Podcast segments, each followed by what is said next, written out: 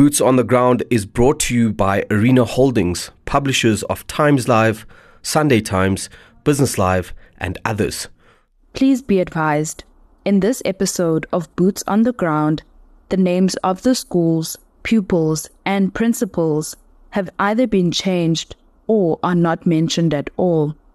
This despite obtaining permission to name them in order to protect them. You see, when people say they are mud toilets, compared to this one, it's better. This that's not a mud toilet. It's a, it's just a place to hide. There is no infrastructure at all. There's nothing new here. We have learners that use substances, glue. Others are using dagga others are using cigarettes at primary level. The Department of Basic Education in itself, as a ministry, needs to be much closer to communities than it is. They're not close to communities and they don't know what communities need. One of the biggest problems is poor quality of teaching. About 41% of pupils who entered the basic education system 12 years ago were lost along the way, and the remaining 59% of learners who make it to grade 12 only a small number qualify to enter tertiary education. In a country with an alarming rate of unemployment, these pupils seem doomed to fail. Most come from poor backgrounds. Their families are putting their hopes in them being educated and employed and helping their families financially. What are the problems in the basic education system in this episode of Boots on the Ground, behind South Africa's national headlines, we get closer to the issue by visiting some overlooked schools to speak to principals, civil society organizations, academics, and government to make sense of the issue we read about in the newspapers to provoke our consciousness about an issue that should concern every South African. For this episode of Boots on the Ground, behind South Africa's national headlines, I'm Bulelani Nonyukela.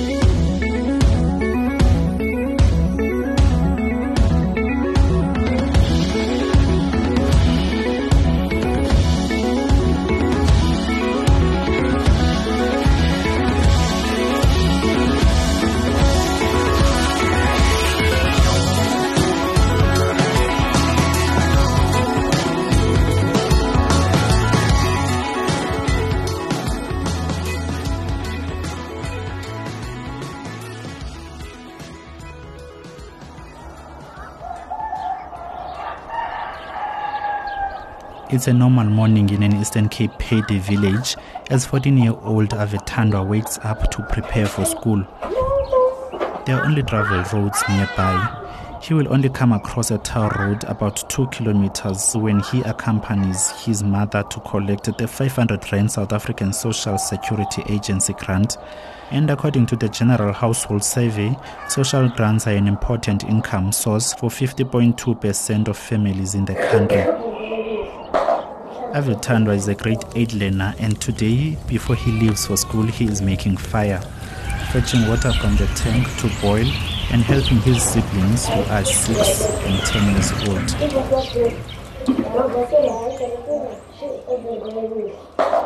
They are among the 9 million learners who benefit from the National School Nutrition Program as their schools are classified as quintile 2 or the poorest 20% schools in the country. After ensuring his siblings are ready, Avetandwa leaves for school with his elbow ripped jersey, which was once black. Fortunately for him and his siblings, the schools are less than a kilometer from home.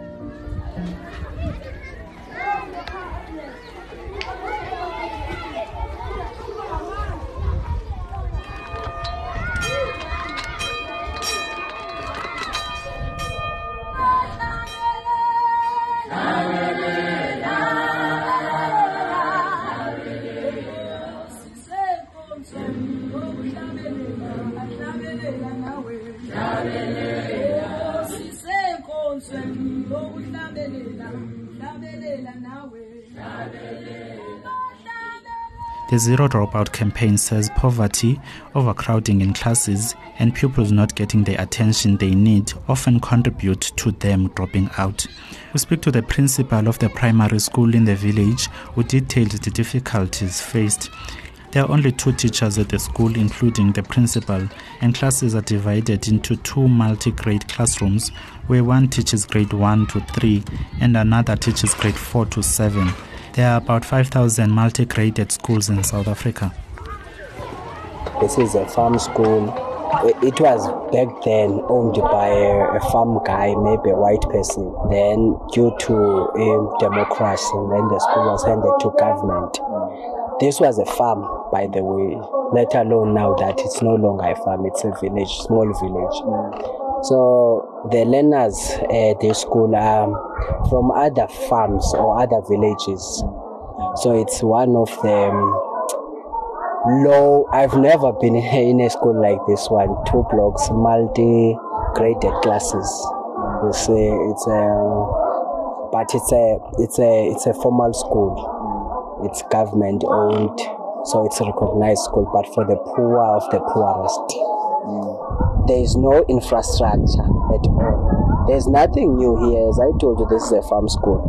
So it is, is as if it was uh, built by that white guy who built it and nothing was improved. No ceiling, no staff room, no enough classes, uh, no computer lab, no science lab, no enough books, no enough space of storage, no nutrition uh, storage or anything of sort of a kitchen. It's uh, you say that a shack. For a kitchen, we use a shack. Uh, we've built a shack. In addition, is the issue of um, toilets. You see, when people say they are mud toilets, it's uh, for compared to this one, it's better. This that's not a mud toilet. It's a it's just a place to hide and do your number one and number two. There are no toilets. They are not safe. The only way to make sure that uh, things are better for when it comes to safe, it's when a teacher accompanies a child. About 25 kilometers from the school is another primary school. The situation here is better. It has seven teachers, but it is short of one teacher. It is a quintile 3 school, meaning pupils receive nutrition twice a day. Like most schools closer to the main roads, the resources and infrastructure are better than those in the dusty streets. The schools closer to the tar roads complain about drug use teachers showed us a white powder drug which looked like cocaine confiscated from the learners. The Zero Dropout campaign says factors contributing to pupils dropping out of school include the child's home life, family factors, and the community in which they live. In this primary school, the average age of learners is 6 to 13. Drug use and child headed homes have become almost endemic. We have learners that use substances. That is glue. Others are using dagga yes of course others are using cigarettes but they're they are too small for doing that at, at, at, at primary level. Now and again police come to check the, the learners whether they have something on their bags but still they are, they are still continuing using the drugs. We also have learners that are bunking classes during tuition time with no apparent reason. You will get them there by the toilets doing nothing. We also have learners that are bullying others. Others are beating others with no apparent reason. Others want to have fights with others and they eat the, the lunches of other learners. So bullying is very high. We also have learners stealing from learners, teachers. Some of the, of the properties of the school are also damaged by the learners. Unlike most schools around this area of the Eastern Cape, The school has a pupil support agent and reading time on Fridays. The Zero Dropout campaign suggests the foundation phase improves literacy and numeracy. According to stats, most children leave grade 1 without knowing the alphabet, while 82% of grade 4 children cannot read for meaning. Most of our learners come from poor backgrounds just because I am doing routine checkups on families like home visit. Uh, when I arrived there, uh, you could see that this is a child-headed family. So, when a child is the head of a family, there is uh, it affects the performance of the learner here at school. Uh, some of them do smoke in the community, but we are trying by all means uh, for them not to use the substance but most they are from, from very poor families. And the community at large has an effect on the school just because it is filled with drugs and substance use. There is no one who can learn or study if the background is filled with people that use drugs or drink alcohol. Uh, most of the parents uh, of our school are young they are the youth. The youth that uses this drug, alcohol, smoke, dagga, they misuse their grand money. That's why our learners are very, very poor. And it affects them mentally, even academically. The Zero Dropout campaign has observed a high dropout rate in poor schools. The campaign says access to school has improved. It says 99% of children enter the education system, but the challenges that pull them out of school still need to be solved. Merle Mansfield, program director for the Zero Dropout campaign, explains why pupils are dropping out. You know, we can't say one thing is the cause, mm. but one of the useful ways to think about it is we talk about things that pull learners from a school space, mm. and those are usually things that are happening outside the school space. So it could it could have to do with uh, learners' home life, family factors, uh, the communities learners are in. So if there's challenges like excessive violence, gangsterism, mm.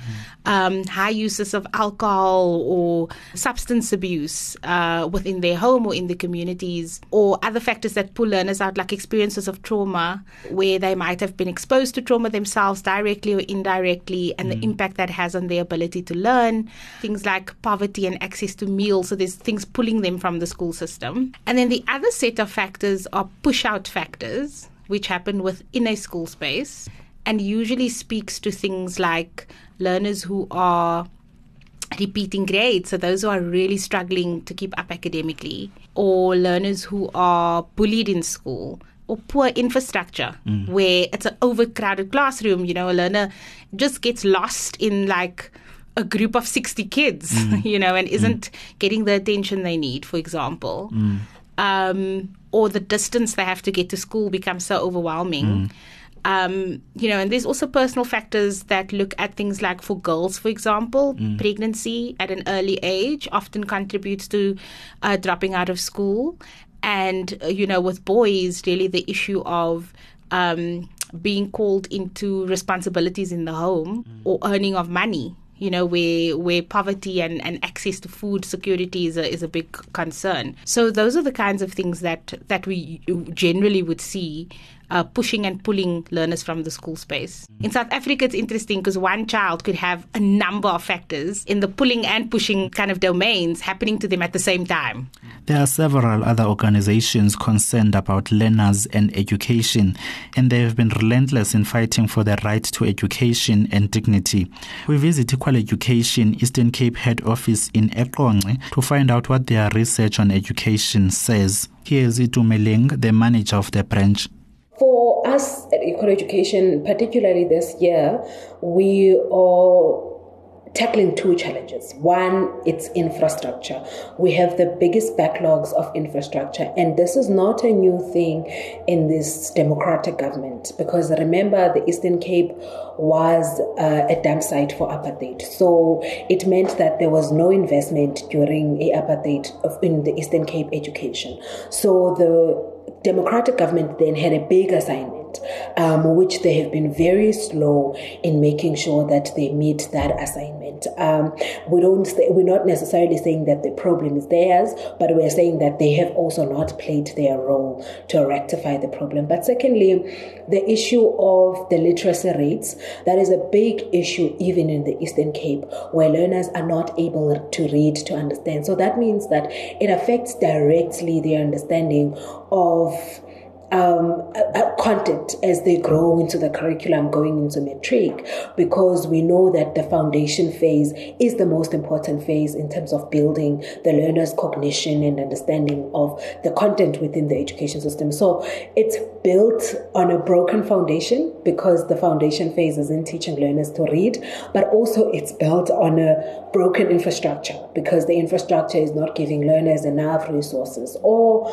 even motivation for them to go to school because their lives are either at risk or their health is compromised or um, their teaching and learning time is stolen by some of the infrastructure issues that they're facing. Eastern Cape still has the biggest um, e-pit latrine after Limpopo. So that tells you clearly that there is no political will also to rectify this infrastructure issue because plain pit latrines were made illegal on 2016 by the current Minister of Education, Mam Angie But she still has not met um, the law that she promulgated. But uh, secondly, as equal education, we don't necessarily get specialized on like the teacher side, but we have heard from our members um, and different sources that come to us um, on a daily basis that the shortage of teachers is a big issue in the Eastern Cape, and we know that the government has made attempts with adding education assistants, but those are not qualified and trained teachers, and so they are not able to close the gap. Um, and so it, it's clear that that becomes one of the biggest issue. But when we speak about uh, some of the lack of resources. We also speak about things like textbook, the availability of stationery. Um, we know that at the beginning of this very year, it was only until March when learners were able to receive textbooks and stationery for the year. So that means that the first quarter, there was nothing um, for learners to use um, to read and to write. so that tells you that the experience outside and inside the classroom is just uh, broken for a lot of learners who are in the public schooling system. There are efforts that are put in place to improve the state of infrastructure in the in Eastern Cape schools, but that improvement is too slow for us to cite it or to go around and put it in a poster because it can't be that until now there are still learners who have no toilets at schools or are either entirely dependent on plain pit latrines. Um, the budget for schooling infrastructure, according to the Department of Education in the Eastern Cape, is purely dependent on the education infrastructure grant. So, according to the Department of Education, they have no money that comes from the province um, that funds school infrastructure, and that is a danger because it means that there is little money being invested to rectifying this uh, this issue of school infrastructure. The Department of Basic Education in itself, as a ministry, needs to be much closer to communities than it is. Um, they need to engage SGB members much more. They need to engage parents, but they also need to engage civil society. As I'm speaking to you, I've sent millions of emails asking the Department of Education to honor their commitment to our quarterly meeting, but that doesn't happen very easily. So it takes much more effort to be able to sit down in meetings with them. But how much more for an organized um, organization like us um, when it's hard a normal parent in the streets? So it means that they're not close to communities and they don't know what communities need.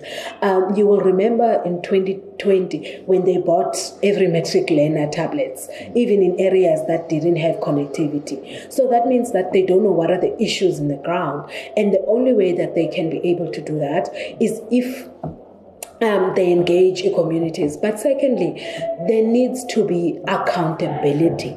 Like we can never run away from the fact that someone has wronged something for this for the delay to happen in the learners' literacy, in the textbook delivery, and in all other things that we hear we hear about in headlines. But we never hear about the accountability. Who is held accountable for these things that continuously happen um, that puts the education of learners at risk? And lastly, the department needs to accelerate administration. It can't be that things are held in the administration, things like payment, um, things like rationalization of schools, um, and, and, and there is clear um, segregation between departments. The relationship between the Department of Education and the Social de- de- Department is, is, is not working as it should. And you see that in the case of learners that have mental challenges. But the Department of Education and the Department of Transport is not working as it should. You see that in the numbers of learners that need scholar transport but aren't receiving it. So they need to be they need to put much more effort in uh, streamlining their administration, particularly in working with um, like in their interdepartmental relationship. One civil organization which launched litigation against the Basic Education Department over failure to deliver learning materials in the Eastern Cape is in Makanda, about 72 kilometers from the Peddie schools. The Legal Resources Center took the Basic Education Department to court. Here's Cameron McConnachie from the Education Programs section of the organization. One of the biggest problems is the poor quality of teaching. And I think that, and I, and I don't want to be disrespectful to teachers because I know it's a very tough job. Mm. Uh, I know that they work in incredibly difficult circumstances. Mm. Um, but for various reasons, including the apartheid legacy, a lot of teachers do not hold the content knowledge that they require in order to really teach children to the standard that they need to be taught. Mm. Um, there are, I, I, believe, there are a lot of teachers who don't really want to be teachers. They've just they needed a job and they studied, and that was the first thing they became. So that there's often there's not a passion for it. Um, and I'm no, I'm, these are huge generalizations because I know that there are many brilliant teachers. Mm. Uh, but I think another problem that particularly uh, impacts on rural learners is that a lot of teachers don't really want to be in the rural areas. They would prefer to be in cities or uh, towns. So, you know, when a vacant post opens up in a rural school, the caliber of teacher that's trying to get that post is generally lower, and there's not as many teachers that are trying to get that post. Mm. So I think you often end up with teachers, again, this is a generalization, but who don't have a, a really good grasp of the content knowledge. Mm. So that is a big problem. I think another major problem is funding. Mm. And that has a huge impact on everything from the quality of the buildings to whether you've got a pit toilet at your school to whether there's water uh, whether you've got textbooks, whether you've got a textbook for every child versus you know five textbooks for the whole class. Mm. Um, it has an impact on uh, whether there's scholar transport to get children in rural areas to the schools that they need to be at. Mm. Um, it just has a huge impact on everything. Um, I think one of the problems is that the, the system does not spend its money as efficiently and as well as it should. Mm. So, as you may know, South Africa spends approximately 15% of its budget on education, which is a very healthy amount.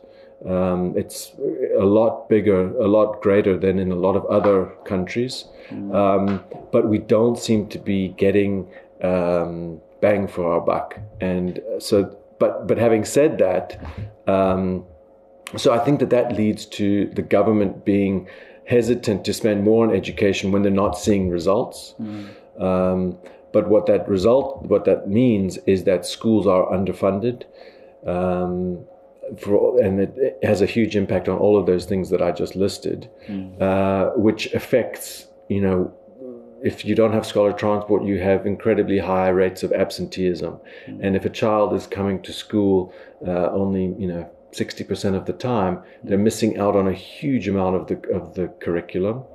Um, if you don't have uh, proper toilets, uh, you know, learners are, you know, particularly girl learners, uh, if they're on their period, they're far less likely to want to go to school if they don't have uh, proper sanitation facilities. Mm. Um, and, and, there's lots of research that that bears that out.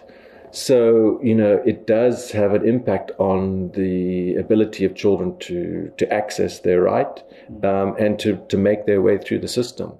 It has become common for education funding to be returned to national government. In 2022, the Eastern Cape Department said it had no funds but returned an unused 205 million to national treasury. Again this year, the province forfeited 100 million rand in unused funds. Eastern Cape Education MEC spokesperson Vuyiseka Mboxela responds for a department to either return money or not return money, for the Department of Education or department anywhere across the country, by the way, your spending is regulated by National Treasury. There's one thing that we, we, we're not conversant with uh, as, as, as just the public is that there's a time to spend in the construction industry, there's a time not to spend in the construction industry. Once you get to the 10th of uh, December, you can't do anything in the in the in the in the construction industry, and you will wait for the 10th of January. And at that time, in terms of following to how long do you take in issuing a tender and doing that and doing that, you need uh, two months. Uh, ngofebruary national treasurer uyagazeta to take the money. So my point is, my point is, um, this this this issue must be looked at holistically. What then becomes the role of national treasurer in the department in relation to money returning?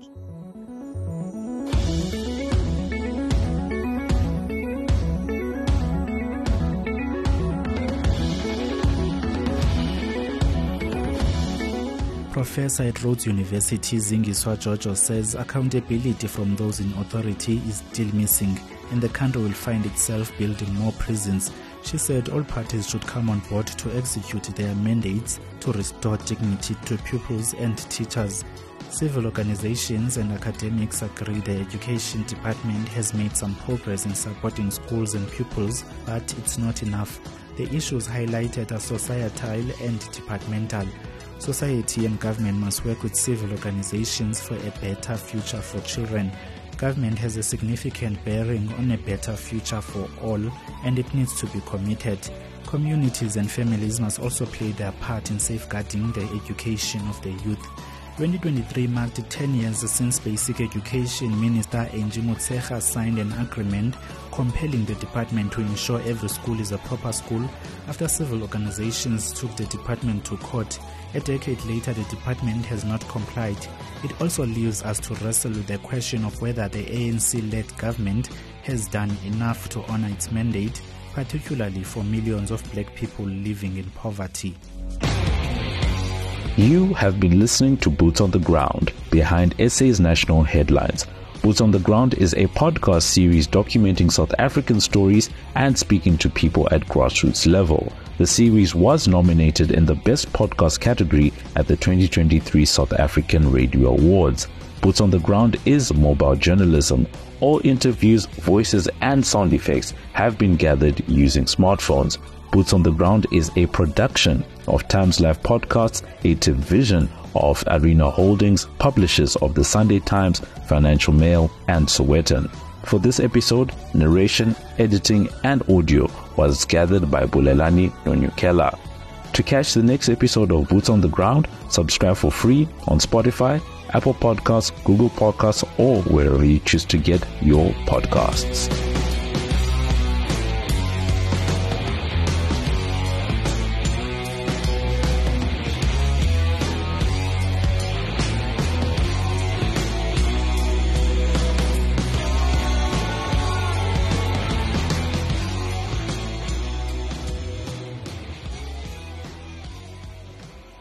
If you liked our show, please take a moment to leave us a review on your favorite streaming app and share our podcast with your friends. To make sure you never miss an episode, subscribe for free on Iono FM, Spotify, Apple Podcasts, Pocket Casts, Player FM, or wherever you get your podcasts.